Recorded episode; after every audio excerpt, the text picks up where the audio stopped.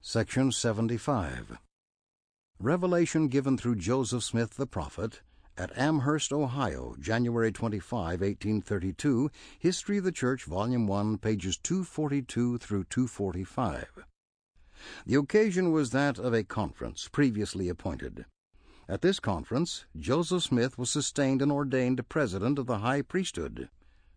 Certain elders who had encountered difficulty in bringing men to an understanding of their message desired to learn more in detail as to their immediate duties.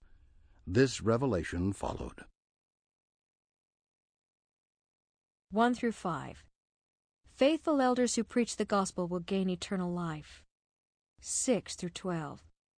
Pray to receive the Comforter which teaches all things. 13 through 22. Elders shall sit in judgment on those who reject their message. 23 through 36. Families of missionaries are to receive help from the church. Verily, verily, I say unto you, I who speak, even by the voice of my Spirit, even Alpha and Omega, your Lord and your God. Hearken, O ye who have given your names, to go forth to proclaim my gospel and to prune my vineyard. Behold, I say unto you, that it is my will that you should go forth and not tarry, neither be idle, but labor with your might, lifting up your voices as with the sound of a trump, proclaiming the truth according to the revelations and commandments which I have given you. And thus, if ye are faithful, ye shall be laden with many sheaves, and crowned with honor, and glory, and immortality, and eternal life. Therefore, verily I say unto my servant William E. McLellin, I revoke the commission which I gave unto him to go unto the eastern countries, and I give unto him a new commission and a new commandment, in the which I the Lord chasten him for the murmurings of his heart. And he sinned. Nevertheless, I forgive him, and say unto him again, Go ye into the south countries, and let my servant Luke Johnson go with him, and proclaim the things which I have commanded them, calling on the name of the Lord for the Comforter, which shall teach them all things that are expedient for them praying always that they faint not. And inasmuch as they do this, I will be with them even unto the end. Behold, this is the will of the Lord your God concerning you. Even so, Amen. And again, verily, thus saith the Lord, Let my servant Orson Hyde and my servant Samuel H. Smith take their journey into the eastern countries and proclaim the things which I have commanded them. And inasmuch as they are faithful, Lo, I will be with them even unto the end. And again, verily I say unto my servant Lyman Johnson, and unto my servant Orson Pratt, they shall also take their journey into the eastern countries. And behold, and lo, I am with them also, even unto the end. And again I say unto my servant Asa Dodds, and unto my servant Calves Wilson, that they also shall take their journey unto the western countries, and proclaim my gospel, even as I have commanded them. And he who is faithful shall overcome all things, and shall be lifted up at the last day.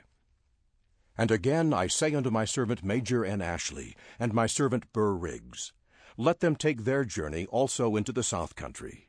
Yea, let all those take their journey as I have commanded them, going from house to house, and from village to village, and from city to city. And in whatsoever house ye enter, and they receive you, leave your blessing upon that house.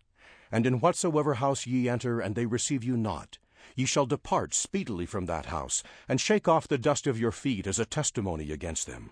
And you shall be filled with joy and gladness, and know this, that in the day of judgment you shall be judges of that house, and condemn them. And it shall be more tolerable for the heathen in the day of judgment than for that house. Therefore, gird up your loins, and be faithful, and ye shall overcome all things, and be lifted up at the last day. Even so, Amen.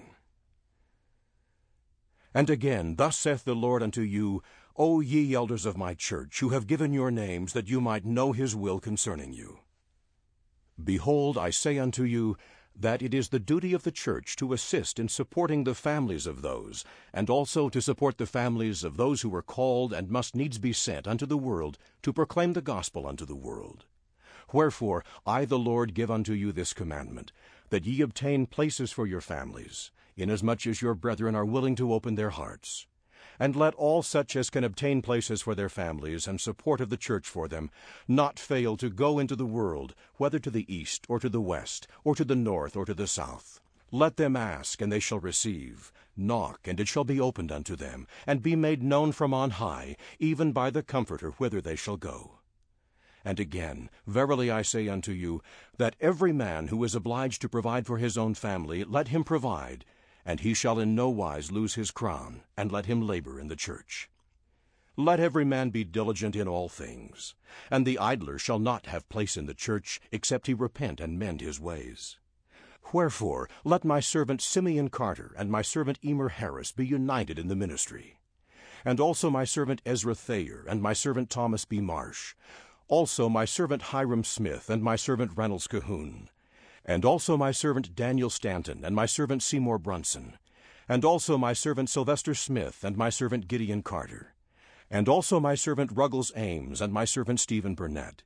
And also my servant Micah B. Welton and also my servant Eden Smith even so. Amen.